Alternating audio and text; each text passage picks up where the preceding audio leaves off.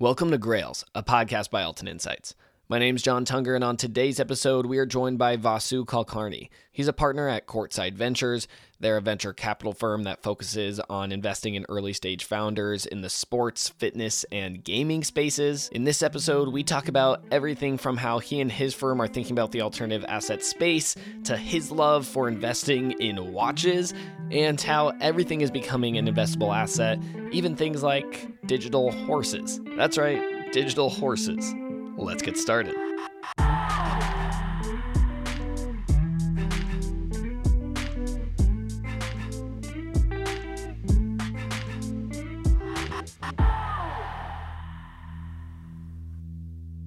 When it comes to building your life around things that you're passionate about, Vasu has to be one of the most successful people I've ever talked to.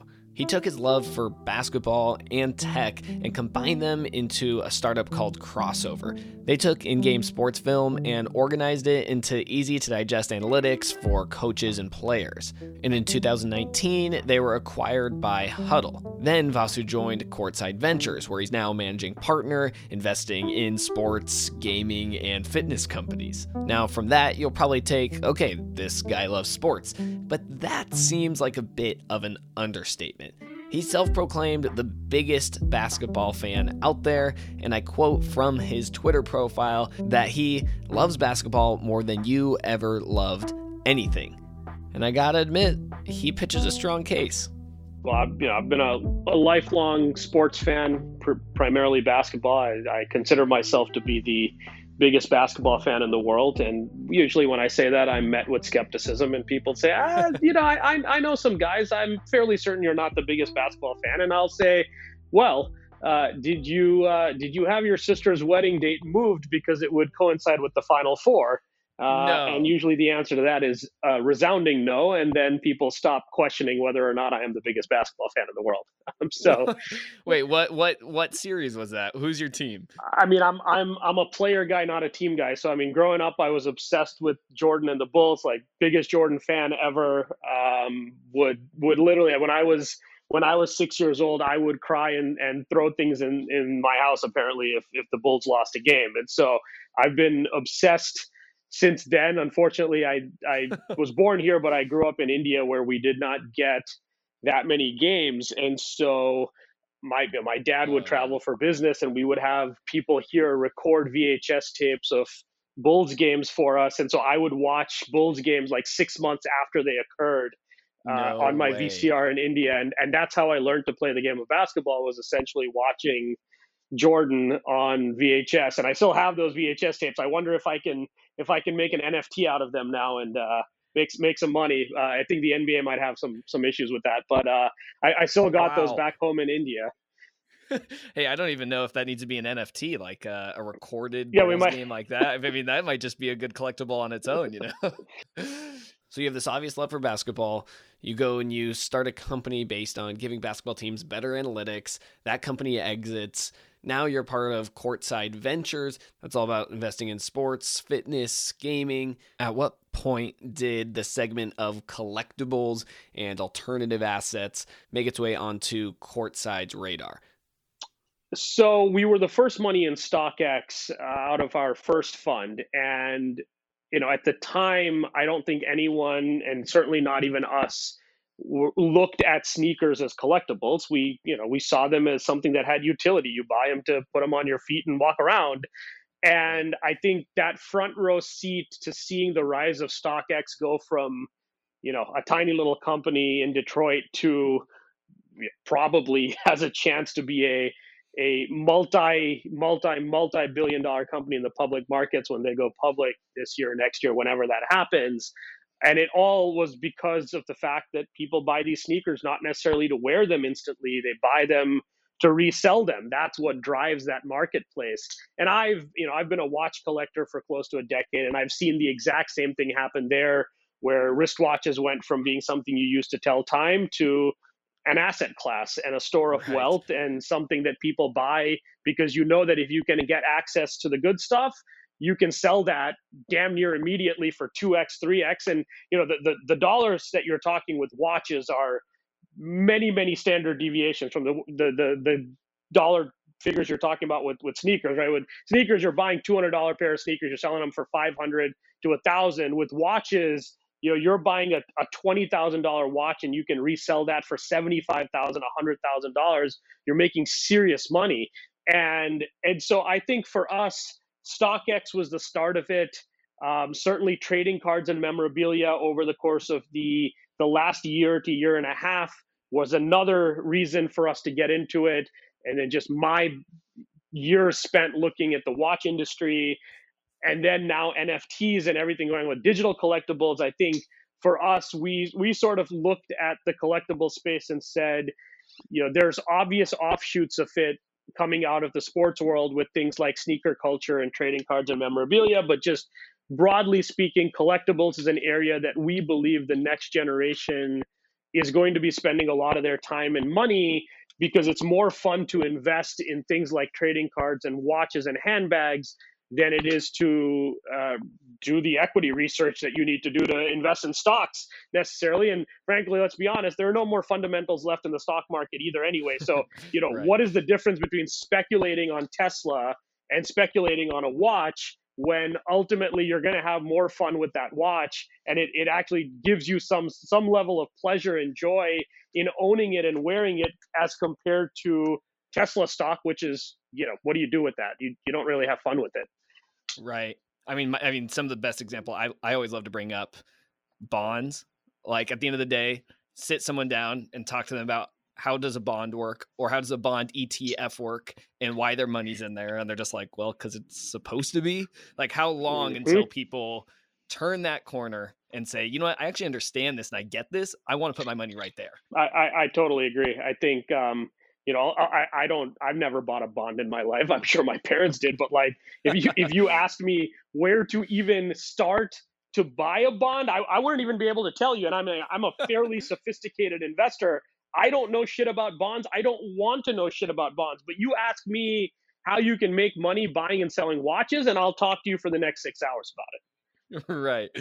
Okay, so I would love to hear even some companies that you guys are really excited about that you've invested in, if you can talk about that, um, as you see the space evolving, and maybe like why you you took bets on some of them. Yeah, so I think one of the things that I'm super excited about is fractional, um, and obviously you know the Altan team has been uh, has been instrumental in in that industry for the past year in, in culling all the data and putting out great information. But I, That's the beginning. I've been obsessed. Yeah, and I've been obsessed with with fractional since day one. You know, I looked at Rally Road, I looked at Otis in the very early days. Um, ultimately, I got super excited about a company called Dibbs that launched about a month ago and the fact that they were the first ones to go from securitizing these assets to saying, well, we don't think they're securities. These are tokens that we can we we can essentially tokenize the physical asset, hold them in a vault, and allow you to trade fractional portions of those tokens that represent the underlying trading cards on a fully liquid exchange 24 by 7 and to me that was a game changer because I mean, and I love Rally and Otis and Collectible and all the other fractional platforms in this space. I spend a lot of money on all of their platforms. Frankly, almost everything that they drop on a daily basis, I go in and I buy a couple hundred bucks worth of shares in them because I generally believe that they're they're good investments, especially at a time like now where there's hyperinflation potentially coming, interest rates are low, makes sense to buy physical assets. So I'm I'm excited about what those guys are doing. But what I also thought was, you know, ultimately the the unique part about trading cards, unlike almost all the other sort of alternative assets out there, is the fact that oftentimes the value of these cards is tied to player performance, which means that on a daily basis, a card can go up or go down in value, and that creates inherent volatility. And that makes it far more exciting to collect and buy and sell than say a vintage Ferrari, which is probably only going one way. It's going up in value, but it's going up in value relatively slowly. Um, but with cards, I think you've got this player performance piece that adds to the excitement. And so I got super excited about that company. Ended up leading a round in their in their uh, business last year, and when they launched, I mean, they've they've been putting up just monster numbers in a very short period of time. So that's one in particular on the fractional side that I'm really excited about. I'm just so excited to see how that market gets divvied up. It's almost now a market within a market where what players are sort of like the safe blue chip investments and then which ones are the long shot day trading stock options almost like hey if this right. guy goes off in a game and catches some crazy touchdown or you know whatever how does his stock get affected and we haven't really seen that yet I, that's the type of data that i'm really excited to collect and start watching how performance in the moment affects the price of a card totally and i think that can only be done when you sort of have uh, a fully liquid exchange where it's actually possible to have real-time bids and asks and it's it's you're not reliant on there being a person on the other side of that trade that is buying the entire card, right? Because if you're talking about a LeBron James rookie, you know, a PSA 10 rookie card, let's call it, is $100,000 today. Well, you know, you, if if you are expecting somebody to be on the other side of a hundred thousand dollar trade, there there aren't that many people in the world that can be on the other side of that trade at any given time. But fractional allows for there to always be someone on the other side of that trade because you're talking not a hundred thousand dollars, you're talking potentially five dollars, ten dollars, fifty dollars, a hundred dollars in transactions, and that's what gets me super excited about just the entire fractional space and what it represents, not just for cards but for everything out there. Um, when when when you're talking about alternative assets and making them more approachable and affordable to everyone, you know, I always joked every time I bought a watch I wish I had the money to buy two of them because I would buy one to keep because I wanted it in my collection, but I would buy the other one knowing that this thing's going to be worth 2x, 3x, 4x in a year's in a, in a couple years time and I'm it's going to break my heart to have to sell the one that I I actually want in my collection, but if I had the second one, I'd be able to sell that and frankly, I would I would recoup all of my money and more of what I paid for the original but you know i'm never never never have the liquidity to do that and i think what fractional allows you to do in in a perfect world is have exactly that kind of setup where i can go buy the thing that i actually want for my collection but meanwhile i can put a little bit of money into the exact same asset in the form of a fractional piece of it and hopefully write up the stock and and recoup some of the money that I use that I, that I spent on on the piece that's actually in my collection. Um, so that that's another dynamic that once the fractional marketplace really becomes large and literally every item on earth is available to be bought in fractional shares, it starts to allow for some really cool things to happen. I would love to hear your thoughts on the fractional market, maybe what categories you think could be good opportunities, not formal financial advice, right? We're just spitballing. Uh, but like you're talking yeah. about watches, but watches are getting pretty hammered compared to sports cards, right? Right now, everything except sports cards is kind of seeing a bit of a decline. That's a very general statement. But what are different assets that you're looking at when you're looking either on Rally Road or buying something in an auction for your personal collection that you think could be an opportunity?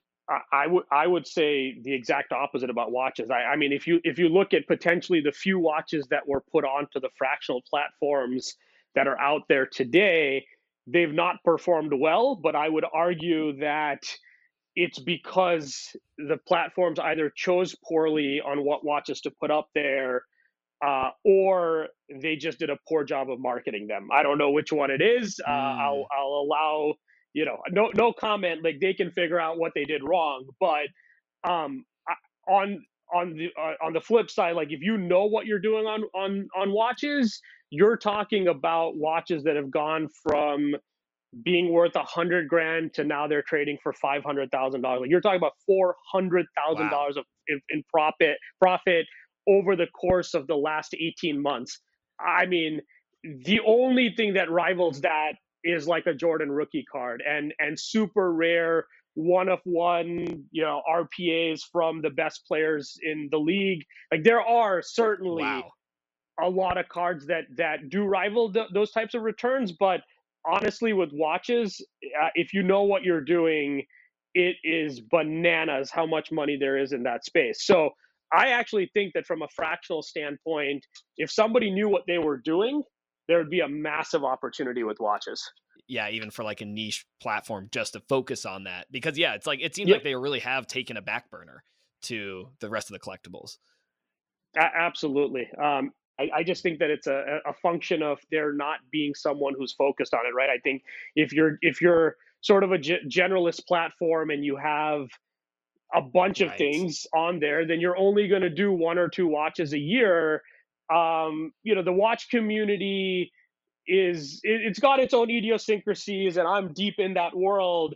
But I do know for a fact that almost everybody in the watch community always thinks about sort of the the investment side of this. Every watch you buy, you're always thinking in the back of your mind, like, okay, do I think this is going to sell for over retail? Do I think it's going to sell for under retail? Am I uh, buying it right? Should I need to ask for a discount? Should I buy it secondhand because it's going to trade because I can buy it for 20% off now? Or do I buy it at retail? So like there's all these interesting dynamics that don't really hold true for things like trading cards. Because the way you buy trading cards is it's one of two ways. Either you buy a pack and you hope you get lucky, or you know you sort of buy a graded card on ebay or somewhere else and by then it it's invariably marked up because the there is no retail price for a card. You only buy packs. So there's there's never a set value to act as a baseline for a trading card but that doesn't hold true for a number of the other assets right? Same thing with sports memorabilia.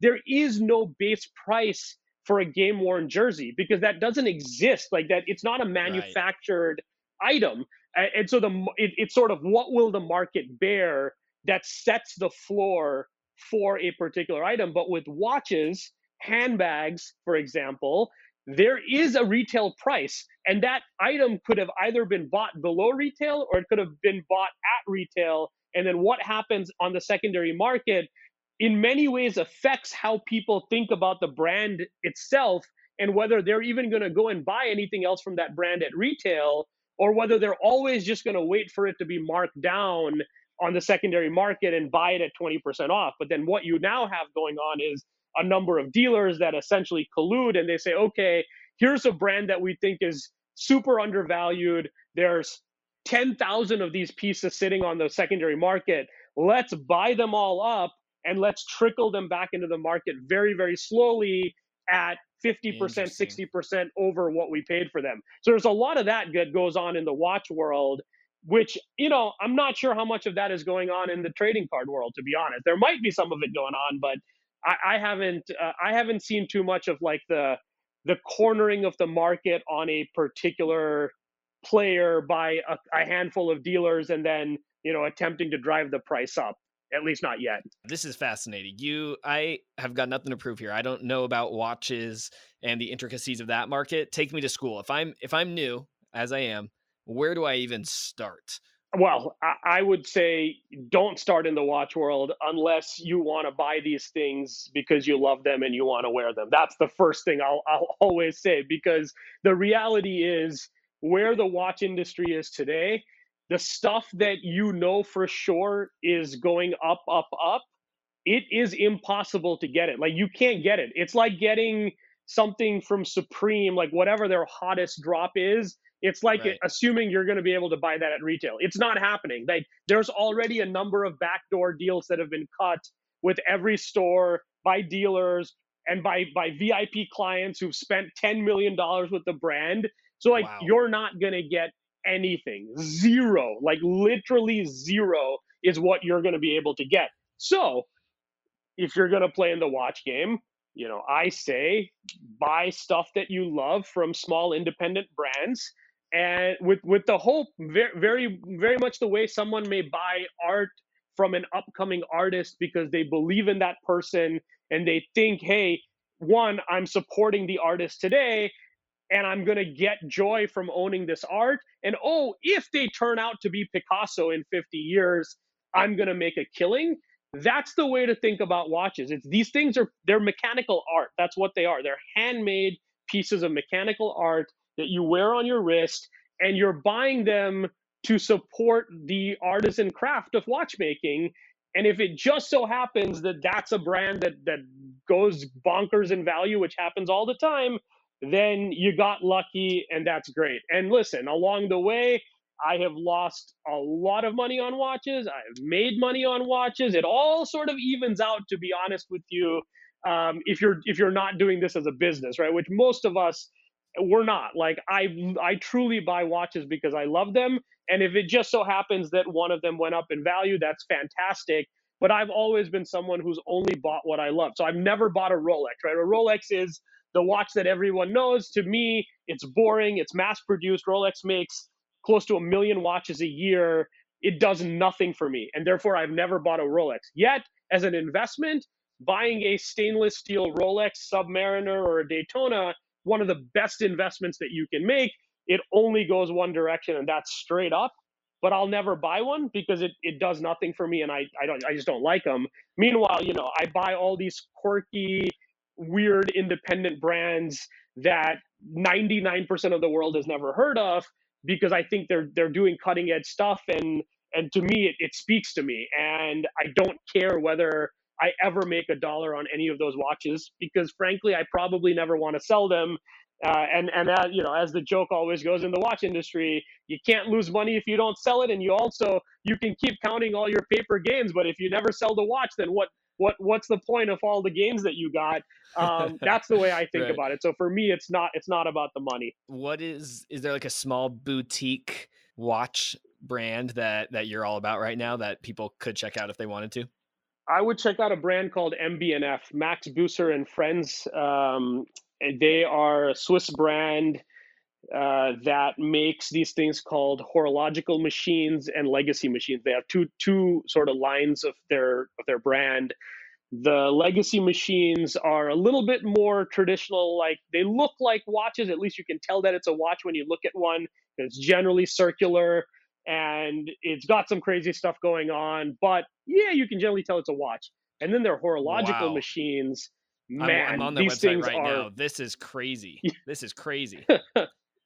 yeah, I, I, I think that for for someone to understand what's possible when you could have never imagined what's possible on a on a on, on a contraption that you wear on your wrist, check out MB&F because they'll blow your mind. I'm literally looking at a spaceship. Not like the analogy would be funny that it looks like a spaceship. It's literally a spaceship on a wrist. this is uh this thing is crazy. But yeah, small up and coming. They have one sold out that went for fifteen thousand dollars, and it looks like they go up to somewhere around. Oh, they go up to about half a million dollars in in value. So yeah, they're they're they're great, and they're you know to me they represent everything that's great about sort of the craft of watchmaking and and what's possible and um, I think that this is a brand that's highly underappreciated and under, undervalued because of how quirky it is, and that you know your your average Wall Street banker isn't going to walk down the street with an MB&F on his wrist. He's going to go buy a Rolex Daytona or Submariner like every other Wall Street guy does, and that's why you know there isn't there there is no mass market appeal for things like this. But if you're a true watch connoisseur, this is the coolest brand in the world to me. So if you're looking to get a job at Courtside Ventures and you happen to walk into your interview with one of these watches, it might get you at least a second interview. Uh, yeah, I, I I could almost guarantee that. So I want to go back. You even you talked about investing in Rally and on the different fractional platforms. For someone like you, does it get annoying when the share cap is something like a couple hundred dollars where if you really like an item you can't invest more into it? Yeah um I, would say I, I i'm it's a double-edged sword right? On the one hand it's very annoying um when that cap is super low in the in the hundred to a couple hundred dollar range and it's like oh it's noon i've got all my alarms set i jump on and that's the most I can get, kind of annoying. On the flip side, there's a lot of times when I'm in the middle of a Zoom call at noon and I can't get onto Rally right then. And I can I come in like 10 minutes later and I know that if there had been no share cap, I would have had no chance of getting in on this thing because it would have been long gone. So, you know, for me it's ah, I'm not I'm not so rich that, you know, uh, money is completely irrelevant and I would be buying $10,000 of every drop? Absolutely not. I'm not that liquid, right? And so for me, I feel like it's been fun crafting a portfolio of a lot of these things. Would I have liked to be able to buy more? Absolutely. But I, I get it. And I, I understand that in these early days, for these companies, it's about building up the customer base and having as many potential people available on the platform as possible. And the only way you do that is to give everyone a chance to participate. So I, I think they're doing the right thing. And I think over time, depending on what direction they go in terms of sort of you know opening up uh, a lot more items and a lot more IPOs on a daily, weekly, monthly basis. I, I see a world in which that cap either goes away or it gets it, it gets significantly higher than it is today. But I, I get why they're doing it. It's annoying sometimes, but you know, for the greater good of the entire fractional economy, I think it's the right move so that more people are able to participate. And listen, nobody nobody is upset with getting any money and any gains in this world, right? So even if I only had $50 in something and that thing trades for 3x, like, yes, $150 is meaningless to me, but it still gives me a little warm and fuzzy feeling when I see that the portfolio is up and something's trading. And so I think that that psychological effect of, hey, I made some money on this being possible for as many people as possible is actually a good thing you know the conversation that everyone every podcast right now always ends up at this point right of nfts nba top shot um, you even posted something though of like the the infinite objects it's like the screen that basically highlights your nba top shot moment and it kind of like encapsulates yep. it right there would love to know your thoughts on how you think that affects the market the future of the nft market uh, what you're thinking I think I think NFTs are are you know one of the more fascinating things that we have come up with as humans. Um, I think that there's a lot of hype right now. There's a lot of nonsense that's going to be sold. There's a lot of people who are going to put a lot of money into dumb stuff that has no long term value under the guise of an NFT, and they'll quickly realize that listen. All an NFT is is a certificate of authenticity, right? Ultimately, you still have to have an asset that you are buying that is represented by that NFT that has some value to you. Either it has to have utility or it has to give you some sort of of joy the way art does in in owning something or you need to believe on the financial side that this is a financial instrument. And so the way I look at it is this hype will die down, but what will rise to the top will be the best digital artists, the best IP like NBA Top Shot, where you've got hundreds of millions of fans around the world and only so many top shots. Like it makes complete sense that this thing will continue to rise in value for the most part. Now, you know, should a Bismack Biombo block be worth $5,000? Probably not, because I don't think that there's anybody in their right mind who believes that that's worth $5,000. However, is a LeBron James one of 20 dunk worth $500,000, a million dollars, $20 million? Maybe. I, I, I, for the best of the best in, in any realm of collecting, right? Whether it's wristwatches, handbags, sneakers, the best of the best, the premium stuff always does well. And so I fully expect to see the Beeples of the world will continue to rise in value the top shot stuff. I think every IP holder in the world right now is looking at this blueprint of what Dapper Absolutely. Labs was able to do with the NBA and going, how do we get into this game? Everybody is. I mean, I'm taking calls with with NBA players, with Olympians, with movie studios, like everybody's reaching out saying, how do we play in this world? And I'll give you an anecdote. So I bought this piece of Kobe crypto art called uh, Forever Mamba about a month ago now on Nifty Gateway. I paid $900 for it. It's a video of Kobe Bryant in heaven shooting a basketball. Super cool. I'm a big Kobe guy.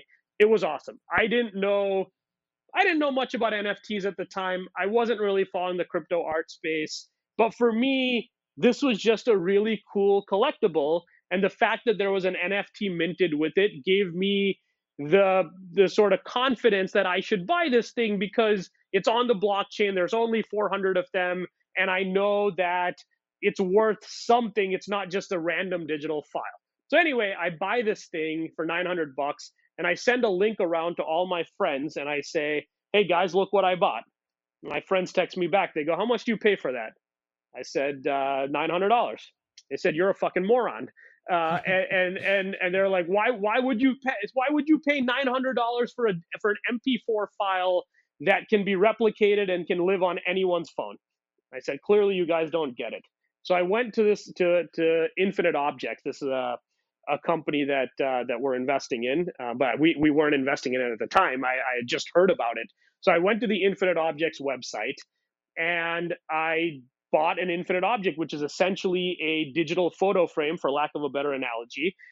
But they they basically flash your crypto art one time to that frame, and there's nothing else that lives on it. There's no buttons, there's no options, there's nothing. It's literally like you're buying a piece of art, and there's just one piece of art that's been flashed to it.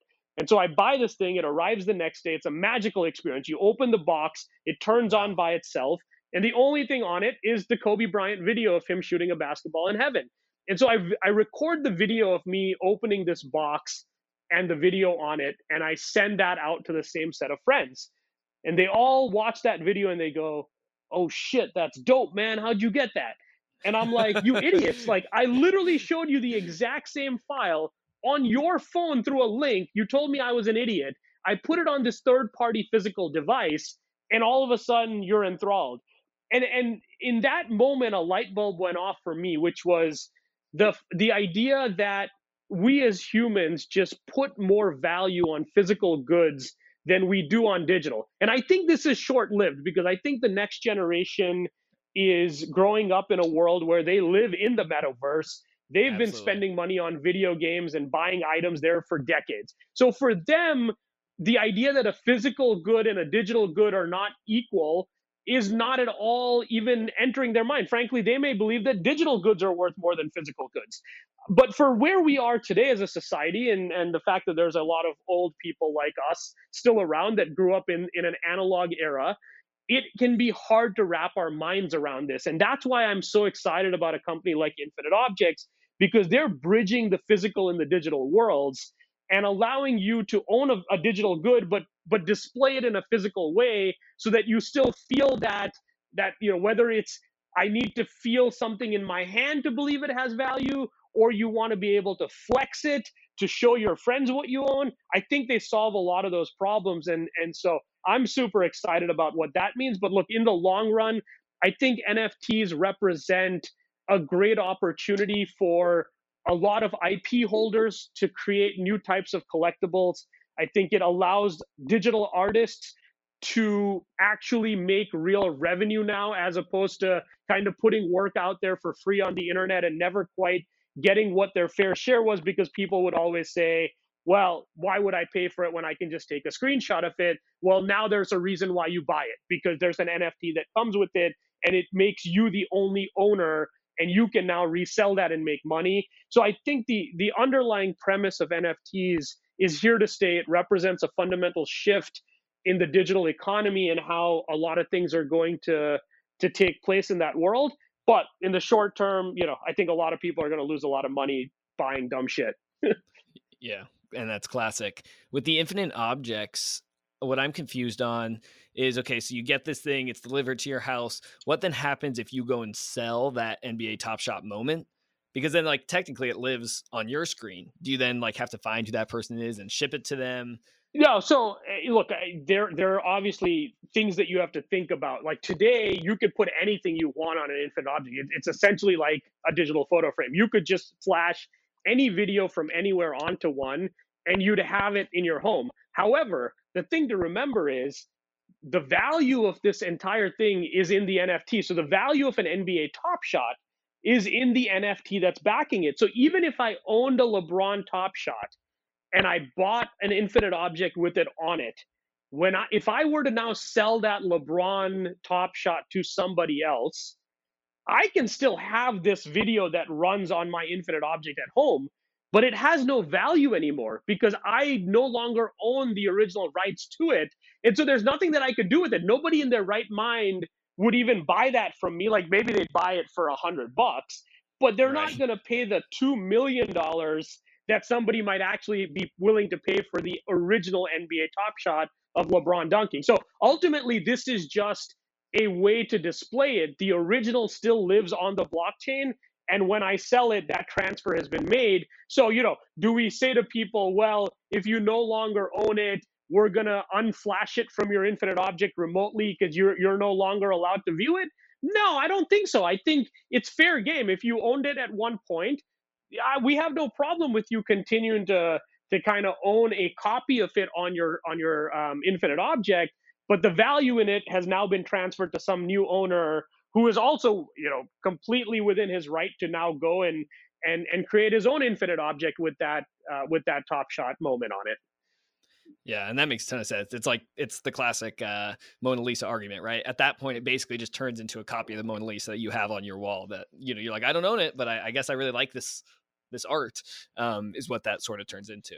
That's exactly right. It, it almost gives you like a little sense of you know if, if so I, i'd put this way like i had the the the infinite objects guys make me a sample top shot uh, infinite object obviously because you know we're we're in conversations with the league and with top shot about it and and so they made me a, a sample where there was a lebron video on the on um, a moment a lebron moment on the actual infinite object and on the back we had this custom made back uh, panel that showed all the NFT information, had a QR code, all that stuff, right? And so, you know, I I now have this in my home, but I kind of feel a little dirty about it because I'm like, I don't actually own the LeBron James moment that we put on this thing. It's a two hundred thousand dollar hmm. moment, and I don't own it. So I I kind of feel a little bit like a fraud, even though you know this is just a sample, but I just don't feel very good about it. And so I think that when I think what's going to happen with collectors is when they own a moment, they're going to buy this thing and they'll have it. But then if they ever sell that moment, I think psychologically they'll be like, ah, it's cool that I have this, but I don't really, I'm not going to display it or anything because someone's going to then be like, hey, do you own that moment? And the reality is, no, I don't own that moment. I just have a copy of it. And so it, it's sort of like buying a fake watch, right? You, yeah, you know, nobody else might know, but you know that you're wearing a fake watch and it makes you feel dirty. Uh, and, and so you don't want to do it. And, and so I sort of see the same, uh, the same thing happening with, with NFTs and digital art where people aren't going to just be displaying stuff they don't own because it kind of makes you a fraud for doing it. Yeah, I can totally see that. I'm curious what other NFT projects you're seeing take advantage of sports, the fandom behind sports. What are some interesting or creative projects that people are working on that are succeeding right now? Well, there's a company right now that is creating virtual horses. And okay. you can now you can they're essentially minting horses on the blockchain. These are virtual horses that have a number of characteristics there's a bloodline. You can mate the horses. You do all the things that you would do with real horses in the real world, but you're doing them in a virtual environment. And then these horses run virtual races. And if your horse wins a race, you win money. And then there's people who can bet on these virtual horses. There's a perfect example of NFTs entering the sports realm in a way nobody would have thought was possible you know, even even three months ago, I would have thought that this is a that was an insane idea. But here we are, and people are now out there spending tens of thousands of dollars buying virtual ponies to put into horse races. Coming to Rally Road soon. You can buy fractional share of a digital horse. That's not true. But honestly, wouldn't surprise me. I mean, we know that these things are going to trickle onto Rally, Collectible, Otis soon. I mean, it's just a matter of time until these digital collectibles are just you know they're just collectibles at the end of the day yep i think lastly i'll, I'll end it with this you originally in the beginning talked about StockX and how you guys were early investors in them. I think it's interesting that StockX really started this movement, right? When it comes to investing in things of culture and collectibles, grails. And at least in the Twitterverse that you and I exist in, it seems like they're no longer at the forefront of this conversation with alternative investors. And that seems like a bit of a missed opportunity. How do they get back to the forefront of this space? You know, I think I think they need to take a, a hard look at what's going on in the NFT space, in the fractional space. I think they need to look the the Dan Gilbert's original vision when he came up with StockX um, several years ago. I mean, he talked to me about this concept before probably two years before they even raised their first round of funding and and started to, to build a prototype. And and his vision for this thing was always to be a stock market for things in the true sense of a stock market, right? And I today I look at Rally Road, Otis, and Collectible, and I'd say, and Dibbs even, I'd say those things are closer to a stock market for things than StockX ever has been, because StockX is still about buying the physical item, taking custody of it. You got to ship it back and forth. You got to deal with authenticity. You got to deal with all that. And listen, it's still a monster business, just an absolute beast of a company that has crushed it without actually becoming the stock market of things. They're just a really cool marketplace, is what they are. Um, and and so I I think that the opportunity that that they now have is they've got all this money, they've got a massive audience, they know where all the inventory lies because they've been selling it, and I think that you now become you you now start to dabble in do we want to become an NFT marketplace? Because we already have so many users and they're buying these things and they're buying them not to own in many cases but to resell. And so do we just open up our own nft marketplace i think that's one path for them to go down uh, another path could legitimately be to uh, to get into the fractional game and and actually have a a way on StockX where if you don't want to buy an entire item, you can still buy a fractional portion of an item. I could see them getting into sort of vaulting items on behalf of their customers and then allowing them to get partial liquidity, right? So if I'm a dealer, if I'm a sneaker dealer who is sitting on a million dollars in in sneakers and I'm a 16 year old kid, I don't really have that much cash flow. Like I have, I sort of have to keep selling in order to cover my credit card payment, right? That's what most of these kids do. They're they're buying and then they're selling immediately and they're making 10%, 15%, 20% returns and they're recycling that cash to go buy the next pair of shoes. Instead, what if there was a way where StockX is holding all your inventory as collateral and they're now allowing you to essentially have a revolving line of credit that allows you to go out and make more purchases knowing full well that in the event of a default Right. They've got your sneakers, and they can they can they can sell them all, and and they can sell them on their own platform, and and they they're you know it's so easy for them. So like, I think there's so many ways for this business to go with the uh, with with with sort of the brand recognition and the the access to inventory and customers that they have. I'm I'm excited for what the public markets can can bring for a company like this anything anything else before we go that you want to be able to uh to shout out that you're passionate about that you see coming down the pipe yeah we've got we've got a bunch of investments in the space that uh, we haven't announced yet so i'm you know i'm i'm super excited about what that means. Um and yeah i'm i'm just i'm amped up man. I think this is this is sort of those one of those once in a lifetime moments where you, the the combination of covid and a moment in time and technologies and change in consumer behavior sort of all come together and you catch lightning in a bottle like that's what's going on right now i think in the collectible space. And so it's it's just super exciting to uh, to kind of be at the center of it. So i'm uh, I'm, I'm as excited as i've ever been for the lawyers in the back, a quick disclaimer. You understand that by listening to this podcast, you are not receiving financial advice. No content published here constitutes a recommendation that any particular security, transaction, or investment strategy is suitable for any specific person. You alone are solely responsible for determining whether an investment, security, or strategy or any other product or service is appropriate or suitable for you based on your investment, objectives, and personal financial situation. Please speak with a financial advisor to understand if the risks inherent